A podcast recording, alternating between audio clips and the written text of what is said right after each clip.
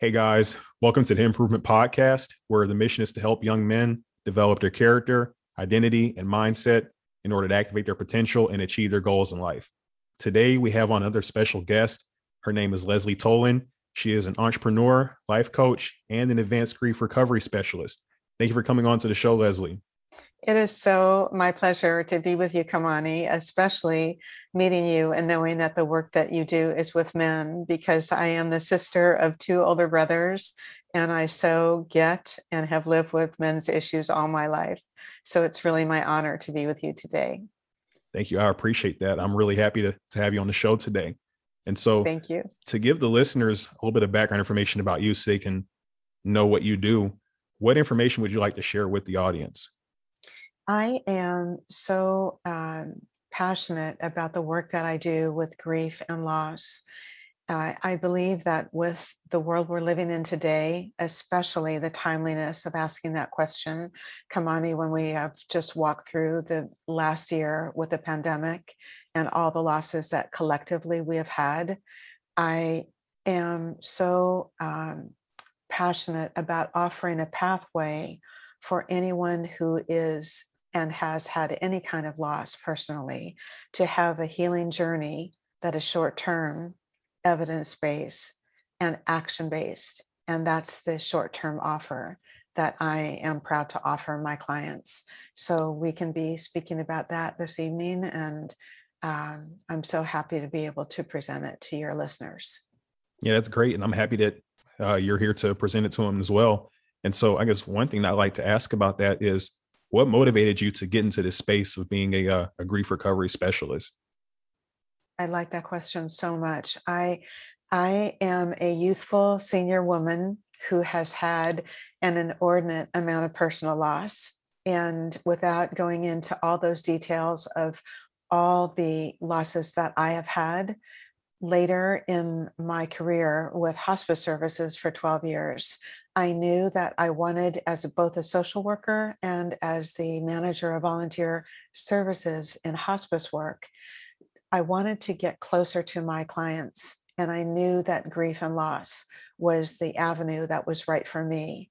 So I chose to go back into training after I had gone through my pathway to becoming a psychotherapist. And when a mentor to me five years back introduced me to the grief recovery method, I knew that I was home. Sometimes I think in our lifetime, we are introduced to a, an experience or a person or a place, and it just feels like our soul is at home.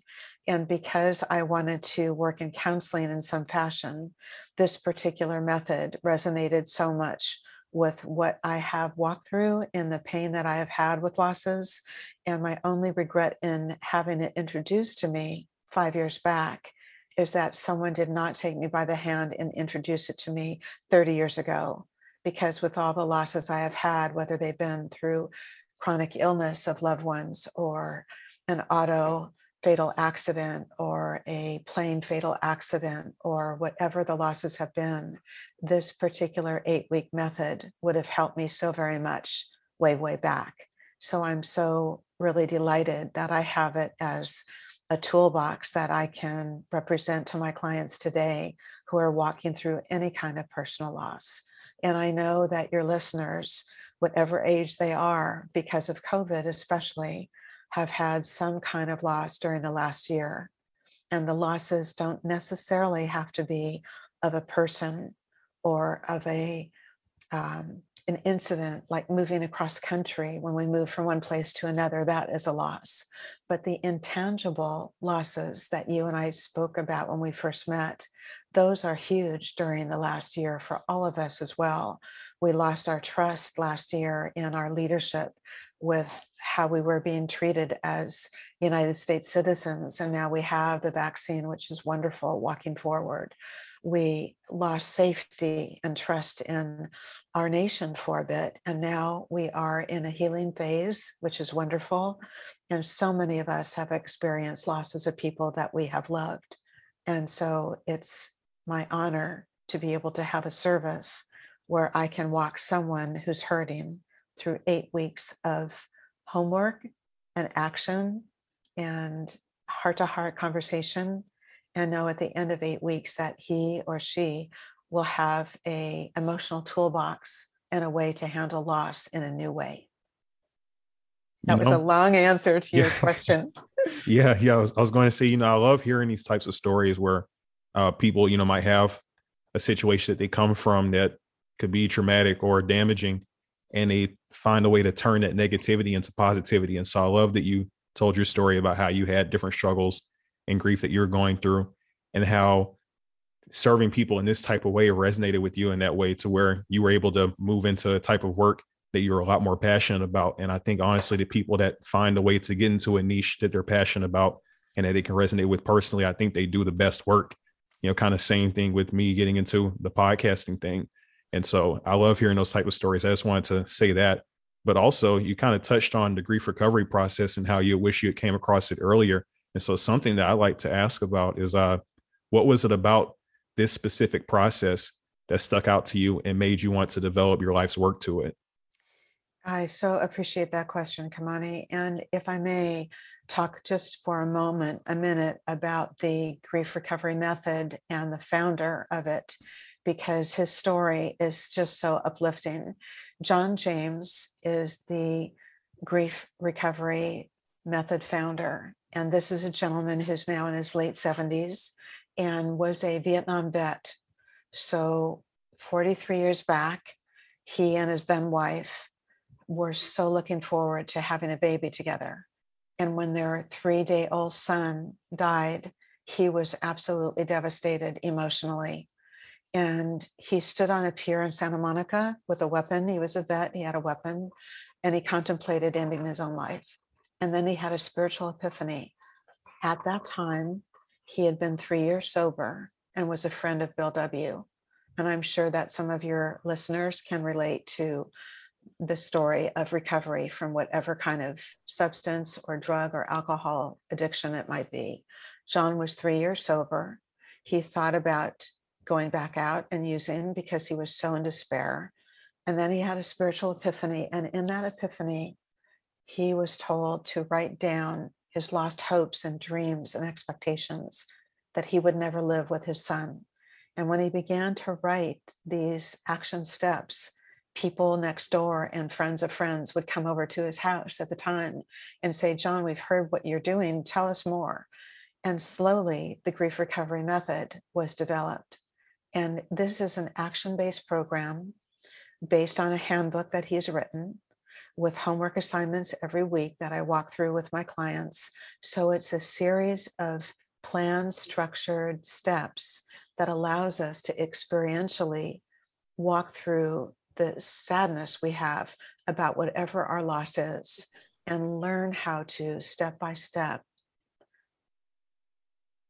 walk through grief and process grief in a brand new way. And I so wish that I had had this 30 years back because it would have helped me so very much with all of my own losses.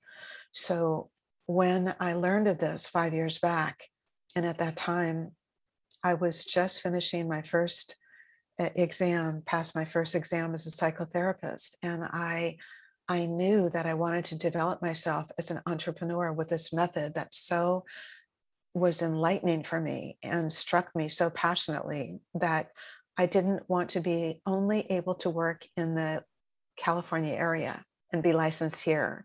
I wanted to be able to market this incredible experience across states. And that's what I have done in the last several years as I've had clients in like 10 different states now and internationally. I've had my first client, which is really exciting because I wanted to extend the work internationally. And the beauty of what John did, oh my goodness, Kamani, there are specialists like me across the nation. The handbook that I shared with you when we first met, the Grief Recovery Handbook has now been translated into 32 languages around the world. And there are offices in Mexico, Honduras, Scandinavia, Australia, down under, New Zealand, and Mexico, and a huge, wonderful, wonderful group of people as specialists in the UK, in the United Kingdom all of whom are offering this method because this one gentleman sat down with his despair and develop this very unique way of working with grief.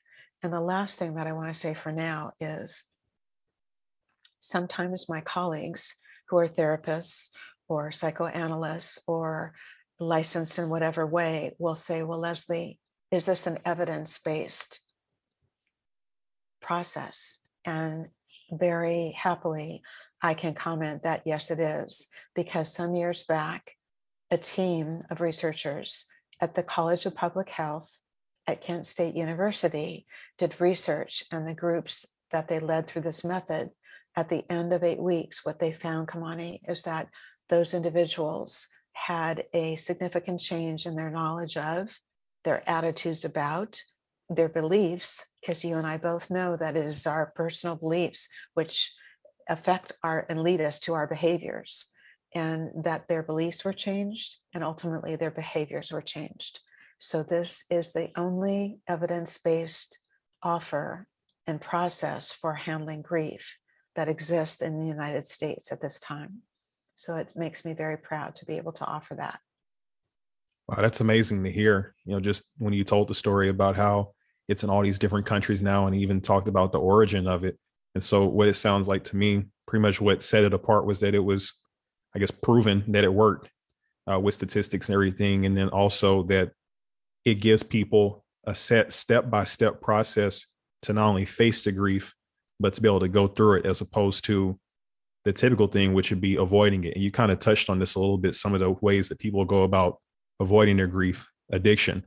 And of course, you know, that might just not be drugs or alcohol. It could also be sex and other types of things. Yes. And absolutely. so when you're talking about grief, it gets outside of death and those types of things, like you talked about before, it can really be anything. And I think a lot of people may not realize that some of the things that they do consistently, whether it's going out to drink all the time or having lots of partners, could be a way that they're coping with some sort of grief or stress uh, that's kind of under the surface that they just haven't taken the time or developed the awareness to truly face. Yes, absolutely. And I find this, I think I shared with you when we first met that I have the honor now of working one day a week at a local detox center in my local area in Tarzana. And the young men and women, and some of them are in their 30s, some are 40, some are 50, some are 60, who have had an addiction to whatever the substance or whatever the reason is that they're there. And underneath every addiction is grief. Every single time I talk with another client at the site, what was happening before they began to use whatever it was. Just like you said, it could have been sex with multiple wrong partners. It could have been retail therapy that put them in a great amount of debt. It could be a breakup, a divorce. It could be estrangement from a friend, whatever it was that emotionally was so trying, using whatever substance it was, was a way to handle the grief and it was a wrong way to handle the grief because all it did for the moment was make that moment feel different, not better, maybe better for a moment, but ultimately not. And ultimately just spins them into a, a cycle of use and abuse and self hatred that needs correction. And this is one way that it is so profoundly able to offer anyone who's grieving any kind of a loss a result that can lead them to peace of mind, peace of heart. Sometimes when I talk with people who find me through the internet or my website or my Psychology Today profile, wherever, and I hear them speak in my consultation, and they're walking to the refrigerator at three in the morning for Jamocha almond fudge, or they're unable to sleep, or they're unable to eat, or they're fill in the blank, whatever is going on that is so painful to listen to and every time the story, whatever the use of something else to quell the feelings of loss is happening, the result is the same and it makes them feel worse until they can find something emotionally that can help them feel better in the moment from any loss and ultimately have peace of mind and a new pathway forward that gives them the feeling of light after loss. So this may sound like a dumb question, but no uh, questions are dumb. Okay, so I'll go ahead and shoot. And so the question I have is for the people that may not have had a specific event where it was definite that it, it caused them the grief, you know, like for example, a death in the family or something like that, or losing a job. For those people that don't have that definite event to be able to tie their grief to, are there have you noticed that there's some people that might be having these experiences of you know stress and addiction and all that, but they might not necessarily have the awareness to know what it is that's causing them to have these destructive behaviors? Absolutely. And sometimes we don't know the reason why we are depressed or we feel out of our skin uncomfortable in our skin uncomfortable is what i meant to say or we feel just not okay with ourselves and we're reaching out for something that is outside of ourselves to make us feel better and we don't necessarily have to have the reason to know what that might be to feel down and out and be seeking other methods to make us feel better in the moment that are not healthy for us. You know, I think, Kamani, it would be good to just talk for a moment about the definitions of grief that we offer in the grief recovery method, because I think some of your listeners might feel a um, uh, might hear this and and sense it as oh yes that's that's what i've been feeling i just didn't have the words for it. So the definitions that john james has offered us in the grief recovery handbook are several. One is grief is a normal and natural reaction to loss however in our western culture how we handle grief is not normal and not natural and not healthy and many times, because we're speaking now and your good work is with men, and growing up with my brothers and seeing how my late father, who was raised by an immigrant father who didn't know how to spell the word feeling and was militaristic in beating him. And so my father took out his anger and upset on my brothers with a strap and washing their mouths with soap and it was brutal for me as a young youngest to witness that. It was traumatic to witness that. This happens sometimes in many families because in our culture it's like men are taught not to cry. You're weak if you cry. And this is so insane. This is so crazy. I as a youthful senior woman I'm happy to, to share with you that as an aside story I'm married now happily to a gentleman for the last 13 years. And one of the first things that I loved about him when we were at one of our early movies is that it was a sad story and he had tears. And I looked over and I thought, oh, I like him so much already that he can access how he feels and show it. This is such a strength. Showing tears is a strength, not a weakness. And yet, in our culture, with our beloved men, they are mostly trained to hold back and not show emotion. So wrong. So, other definitions of grief are reaching out for someone who's always been there for us, and we want him or her to be there for us one more time, they're no longer there. Or reaching out for someone we want them to be there for us who's never been there for us. And when we want him or her one more time to be present for us, they're still not there. And so when I first heard these definitions, I was so enlightened because I led the way that John expressed them so differently than what I had heard ever in the past. And when I share these with my clients, they can relate to them so well because so much of this is true in our culture. When I speak to a group, I'll ask many times, What do you think in our Western culture is the single most off limits topic of conversation. And hands will go up, and someone might say death, someone might say divorce, uh, feelings, emotion. No, it's grief. We don't know how to even call it by the word it is. We call it everything but what it is. We call it stress. We call it overwhelm. We call it, years ago in my generation, burnout. We call it anything but sadness and grief because we don't know how to gracefully face it and deal with it.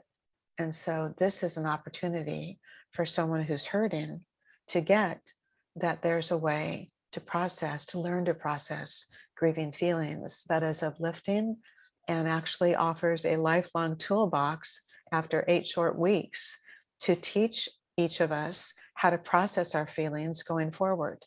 So it doesn't mean that somebody has to depend on Leslie for the next five years. It is eight weeks. And if they want to return to work on some other losses, we work on one at a time. They can. And it's a joyful experience at the end of eight weeks for what everyone learns. When you talked about the, uh, I guess the, the expectation for men not to talk about those sorts of things and that grief is kind of an off limits topic, that definitely resonated with me because, of course, being a guy, that was something that was seen as like the standard and expectation when I was growing up. And it wasn't until I started to develop into my own man and build my own identity that I was able to kind of put different aspects of, I guess you could say, what's supposed to be masculinity or like male culture behind me and take on different habits. And so, one thing that's also surprising to me that I didn't really notice until I kind of started to take that stance of just being the person I wanted to be instead of what I guess society or parents, anybody else put on me as far as expectations was that it's not just something that like men perpetuate, but also women.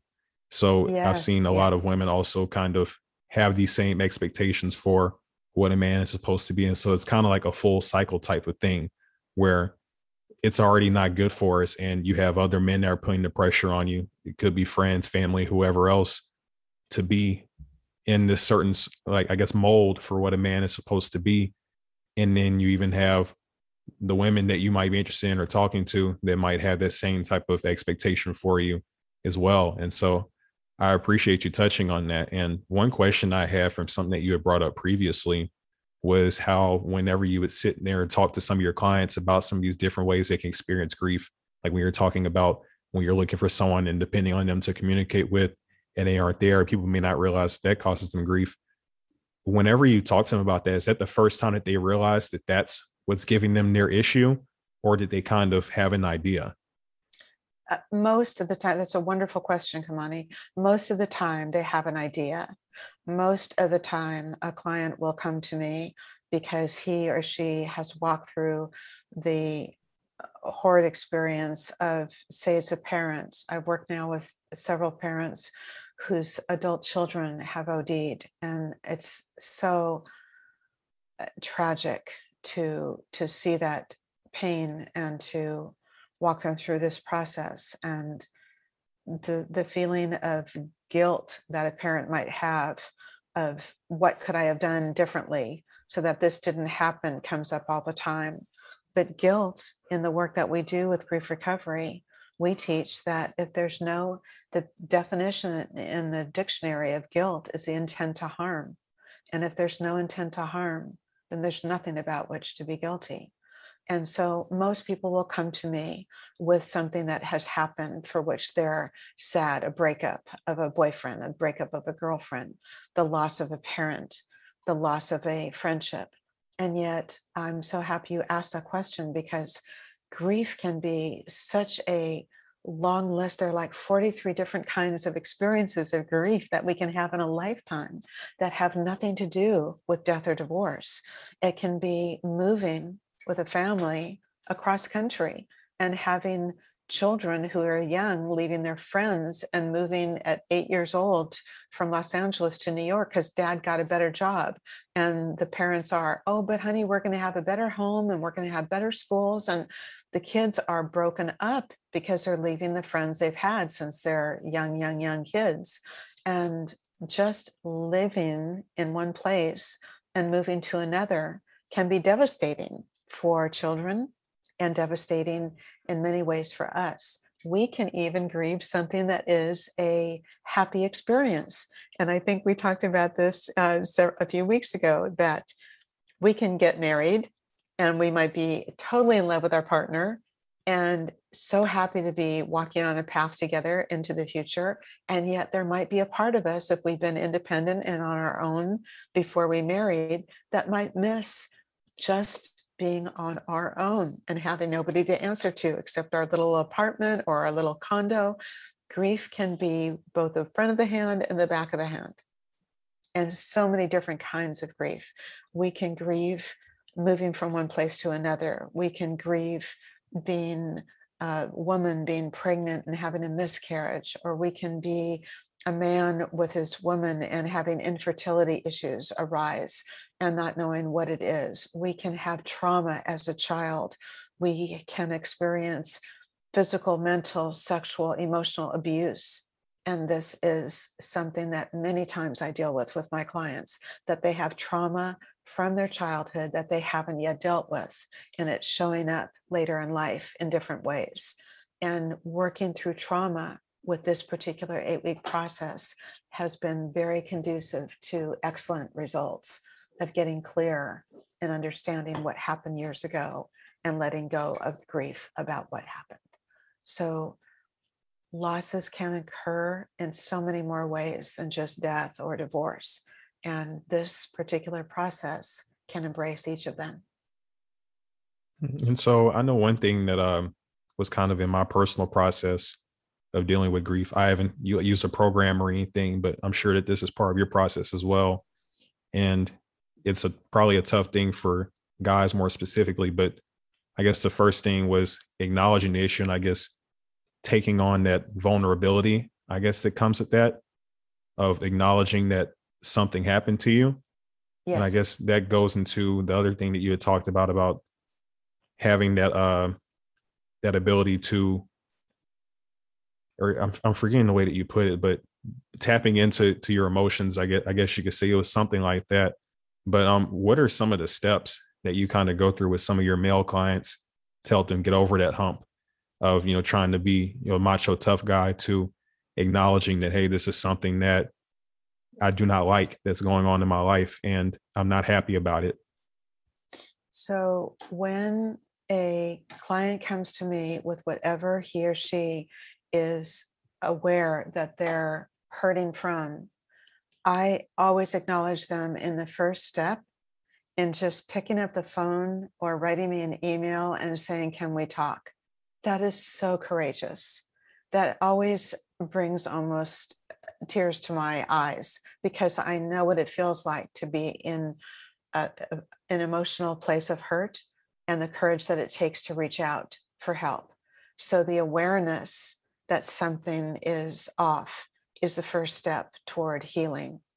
Absolutely, the awareness. And then the step to know that there is a incomplete emotional loss, whatever that might be. Unresolved grief is about those things that are hopes, dreams, and expectations that we have not spoken about openly. And in the process of the eight weeks, I teach my clients how to address those with me in the homework that I give each client. And so to be able to look in one's life and one's heart at unresolved grief and take small and correct steps toward addressing it is something that will always bring a result that is productive and healing and really so peaceful for whomever is walking through those steps. And the specific steps of the program are what I teach when I have had somebody talk with me in consultation and say, Yes, I want to move forward. So I'm not going to go into all that detail in this conversation. However, the first step toward being in the process is just having the awareness that something doesn't feel right and then having a consultation with me and saying can we just talk about this so that we can see with an informed decision made if this is the right process for someone or not. And it might not be, and that's okay. And it might not be that Leslie is the right specialist for this particular person, because I believe that people, each of us as human beings, love to work when something is really an emotional moment with someone we like, we know, and we trust. And if we meet in a consultation and there's that connection with someone, then working with me in this program is probably going to be very beneficial. And if there's not that connection, that's okay. There are many specialists out there with whom anybody can connect to walk through first the awareness and then the desire to move forward and learning what those steps are and doing the homework that I said each of the clients that I have will do with the handbook that they'll have. And John refers to his handbook as a 240 page chapter about learning to process loss.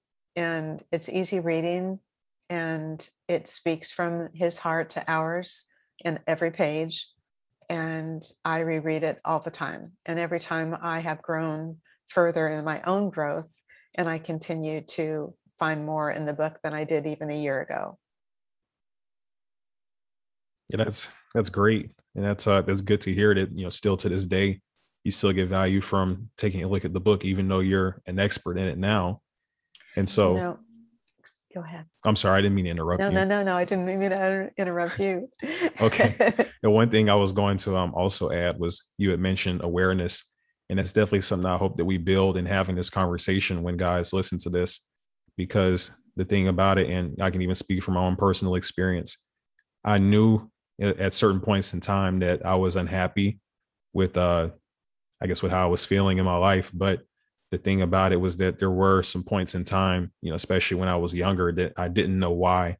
I couldn't really pinpoint. And it wasn't until like I started to listen to content like this and actually hear about it and hear about the different ways that I guess that grief could be manifested in my life that I actually started to gain that awareness, like what you're saying. And so I think really the biggest issue that I had, and probably that a lot of guys have, is you know even acknowledging that that's even supposed to be a thing in the first place. It's almost like we put these superhuman expectations on ourselves because that's kind of what is pushed on you for like what a man is supposed to be, where you're not supposed to have any type of negative feelings or anything like that except for anger, et cetera, et cetera. And so I definitely think that's important, and it's obviously a need uh, within, I guess, among men because I think like if I'm correct, the suicide rate among men is like 3.5 times higher than women, something kind of like that. So I, it just I'm, goes to show you. I, I'm so happy that you brought that up. That's so sensitive, Kamani, and the um, the difference exactly in data between men and women is higher than with men, yes. And in this last year, the rate from CDC is it's a 30% increase in suicide during the pandemic across the nation. Just horrific sadness. And I believe if every person who was so sad that they thought the only way out to relieve that pain was to end their life could have a specialist walk them through this program, they would be in a different state it just is my true belief because I have seen the despair turn into, I've seen pain turn into power and purpose so many times over with this program. And I, for one, being the sister to brothers and loving men as friends as I do, I believe it is such a strength for any man to say, to reach out and say, I'm hurting and I need help. And for any of your listeners who are at that precipice of feeling like something's really wrong, need to talk about it, to ask for help is ultimately courageous, in my humble view. It takes so much courage to say, I something's wrong. It's not right. I'm not feeling right every day. I wake up in this darkness and I don't want to be here and I don't know how the hell to get out of it. I need help. I need to talk with someone. That is courageous. And Academy Award recovery is so often a part of the fabric of our crazy culture that when we walk down the street or we walk through the hallway at work and we say, How you doing, Kamani? Oh, I'm fine. I'm fine. What is I'm fine? I'm fine in my world. Fine means feelings inside not expressed or feelings inside never expressed. That's what I'm fine means. And so many times in our culture, we are so brief in greeting each other. We might say, So, how are you doing, Kamani? And before you even answer, I'm halfway down the hall. Like, did somebody ask and really care to listen to your answer or how you're doing? So, yes, I believe that asking for help takes so much courage and being aware that there's something that's off and just knowing that someone any young man or middle aged man or senior man who knows something's not right and asks for help has my ultimate smile for the courage that that takes because I know yes, it does take courage for women to ask for help as well. However, it's more defined within our culture that it's okay for women to be more at ease with expressing emotion. It's just a part of our culture that is not right. Right. That's what I was actually going to bring up because the thing about it is that due to the fact that it is acceptable, women are having those conversations, which I guess eventually lead to them not doing drastic things like committing suicide and such. But it's kind of become the standard, not even just in the workplace, but among male friends and even really among family too. I would say where the default response is just to say, I'm doing fine. It's almost like as if you if you brought up stuff that you're actually struggling with, it's it's almost like kind of rude or like out of place because it's yes. like I'm not I'm not actually trying to hear how you're doing. You're just supposed to say fine. It kind of seems like that's the standard. And one word that you had had brought up uh, when you were talking before, you said purpose, and I feel like that's a major key for guys because the thing about it is that whenever you have like a purpose that you're working towards, a reason to live, that's usually what can pull you from having those, um, being in those dark places and having those experiences. And uh, also, I would say that having a purpose uh, for life that you work towards day to day can even lead to you avoiding getting into those deep dark places, like getting into those deep depressions because you have something that you're working towards every day, you're making progress towards that you can look forward to that's i guess kind of giving you like a, a support you know, whenever you're even going through tough stuff. Absolutely absolutely and so why i like to call the process of grief recovery turning one's pain into power and or purpose is because that's the experience that i have had so many times over with clients where when the grief is lifted and that boulder of sadness and grief is lifted from our backs and remind me also, Kamani, to address um, anger and grief and anger. Don't let me forget that, please. When we have that lifting of the grief from our shoulders, it's like uh, seeing the world with fresh eyes and being able to turn our pain into our personal power and perhaps then having even a renewed or a new purpose is so exciting to witness truly is my personal purpose is that I am here to share, to witness, and inspire personal transformation. And that's what I do with this work that I do every week. And it is so fulfilling for me to to witness other people walking through a painful time we all have them. If we're human, we're going to have them. It's a guarantee. It's what do we do when we have that sadness? And that's where John was coming from. He said, forever back, 43 years back, he went to so many bookstores to find out what to do about the despair he felt about his son's death. And he, he, he said, I know how I feel. I want to know what the heck to do about it. And that's how this step by step program began. So there's that. So now that I asked you to remind me, now I remember right. anger and grief. Uh, so anger is so often the fallback, the easy fallback for you guys who are listening. When you get angry and you act out and you go crazy with your anger, I know in my work and being a sister to my brothers that anger is grief turned inside out. That's what anger is beneath all that crazy anger and insane sometimes behavior is grief and sadness. Turn backwards. And so addressing that straightforward and working with that kind of anger is really a pleasure for me because i know beneath it is sadness and grief from whatever happened that might be long ago or whatever is showing up in life today. But the two combined can create immense anger for someone who has been taught that expressing feelings is not okay. It's crazy.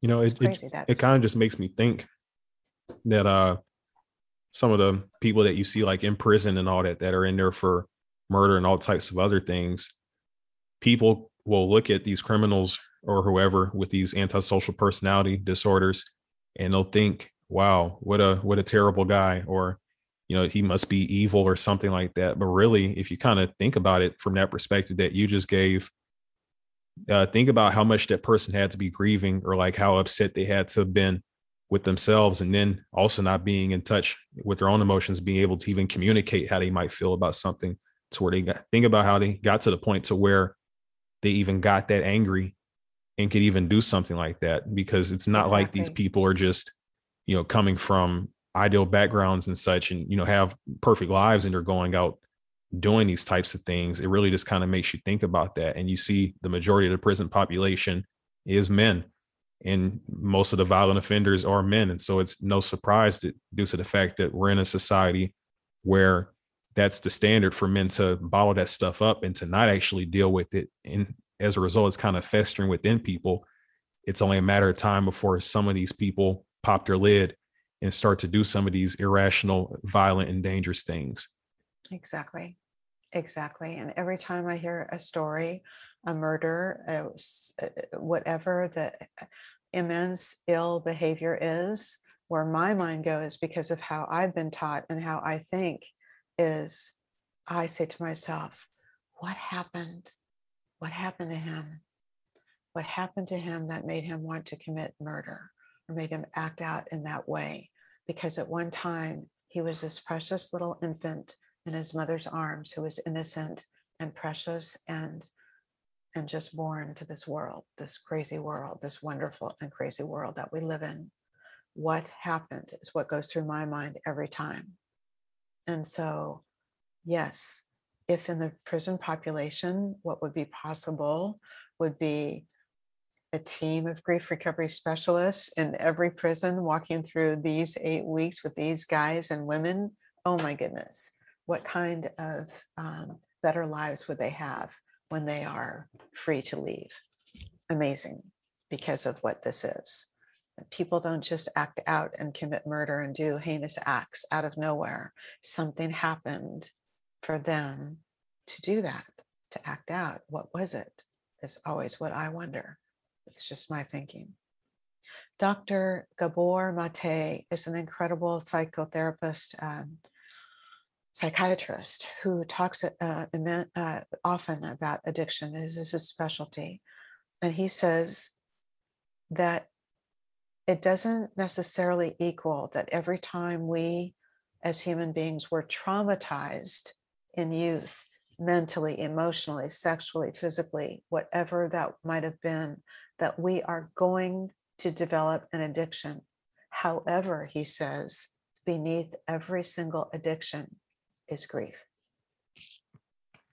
And that's what I find in my work in the detox center where I work. And by the way, I don't think I've mentioned this, but I am so uh, committed to taking part of my work to the addiction field because my late father was a recovering alcoholic later in life.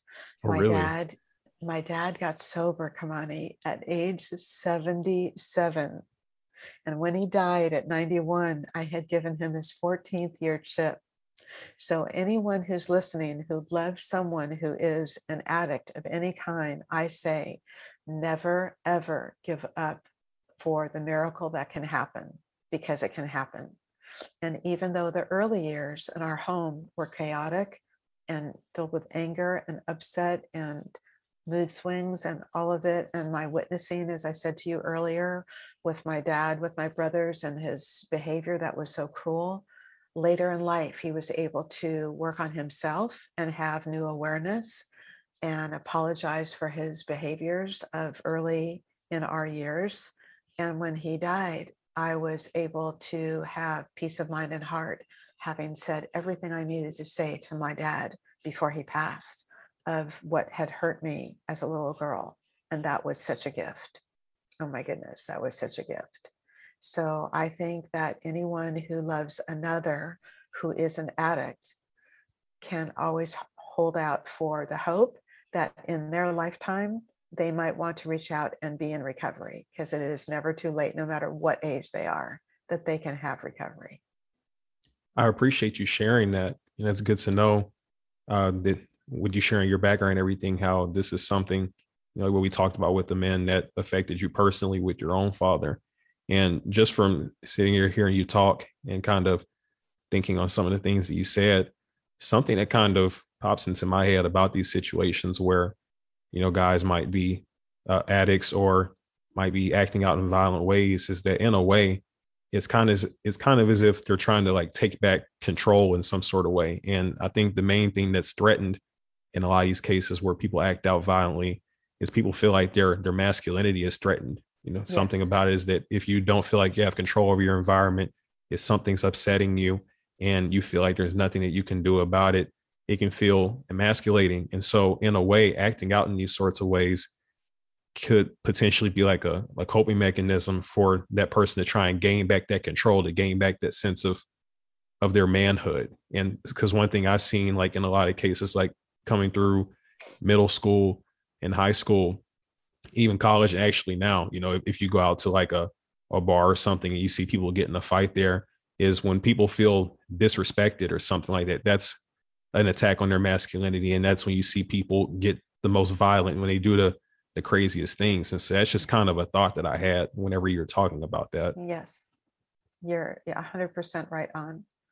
And that's what that anger can be exactly about is they felt less than, someone made them feel less than. And many times in our culture, who are we all raised by? We're raised by parents who didn't go to parent training school, who did the best they could with what they knew, and many times our parents were raised by immigrants from other countries who, mm, for whom sometimes English was a second language or whatever the case might have been. And the way that we, that they were taught was to use their hands for the sake of showing their kids who's the boss was to slap them or be violent or be fill in the blank or however it was it wasn't healthy and if that's what we learn as kids, how are we supposed to take that into our later years without having something change our thinking so that we can behave in a way that is without anger and upset? If that's what we were taught and that's all we know, how can we be different? We have to have something be teaching us to behave differently. And in order to have that happen, we have to realize within ourselves, men or women, we don't feel okay about how we feel in our gut every day. Something is wrong and we need help. And asking for that takes immense courage. I know I've said that many times during this hour, but for me, it is like so brave and something I so respect when anyone will come to me. And in that way, because men are taught not to ask for help, especially with men who say, I'm really hurting and I, I, I need to talk to someone. Can we speak? I am just deeply touched because it is not a part of our initial fabric of our culture. Yeah. And so, like I was saying before, hopefully this conversation kind of sparks it among some of the guys that might be struggling with grief or addiction or anything else. And maybe this will give them that motivation to go ahead and take a step maybe potentially reach out to you or other means to try and get help with some of these things, whether it's an actual coach or books or anything like that. And so we're pretty much we pretty much touched on everything that we had planned. And so for anybody that wants to find you online, uh, where would you recommend that they go? They can easily find me. And um, gentlemen, as you're listening, guys, if you want to just have a mini session with me for being a guest on Kamani's podcast, that would be my honor. So just connect with me if you would like that.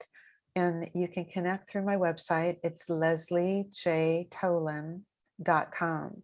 And the spelling is L E S L E I G H J T O L I N.com. And will you be writing that in your notes somewhere so the guys can see it? Yes, so I'll make sure to have that in the uh, description of the episode. Beautiful. And uh, on my website, there's contact forms on every page on my website. Also, guys, if you want some good information on my website, under the tab of resources, there are some wonderful free downloadable articles about grief, about the myths of grief. One of which, one of which is be strong for others. Don't show your emotions, be strong for others. We have crazy myths in our culture maybe another time we can talk about the myths of grief. Um, so yes, that's where you can find me is uh, by my website or Lesleigh J. Tolin at gmail.com is my email address. All right, great. Well, that pretty much covers everything. And so once again, I'd like to thank you for coming on to the show. I think you offered a lot of value to the audience. And uh, I'm sure that this will be one of the more popular episodes since it's one of the ones where we're touching on some of those taboo topics. And so, yeah, hopefully, uh, hear a lot of stuff and feedback from the guys about this one. I'm so happy that we met, Kamani, and thank you for the honor of being a guest on your show. I truly appreciate it. Yes, ma'am. Same here. I'm glad that we were able to get this working together too. Look forward to talking with you soon. All right, then. Thank you. Take care. Blessings.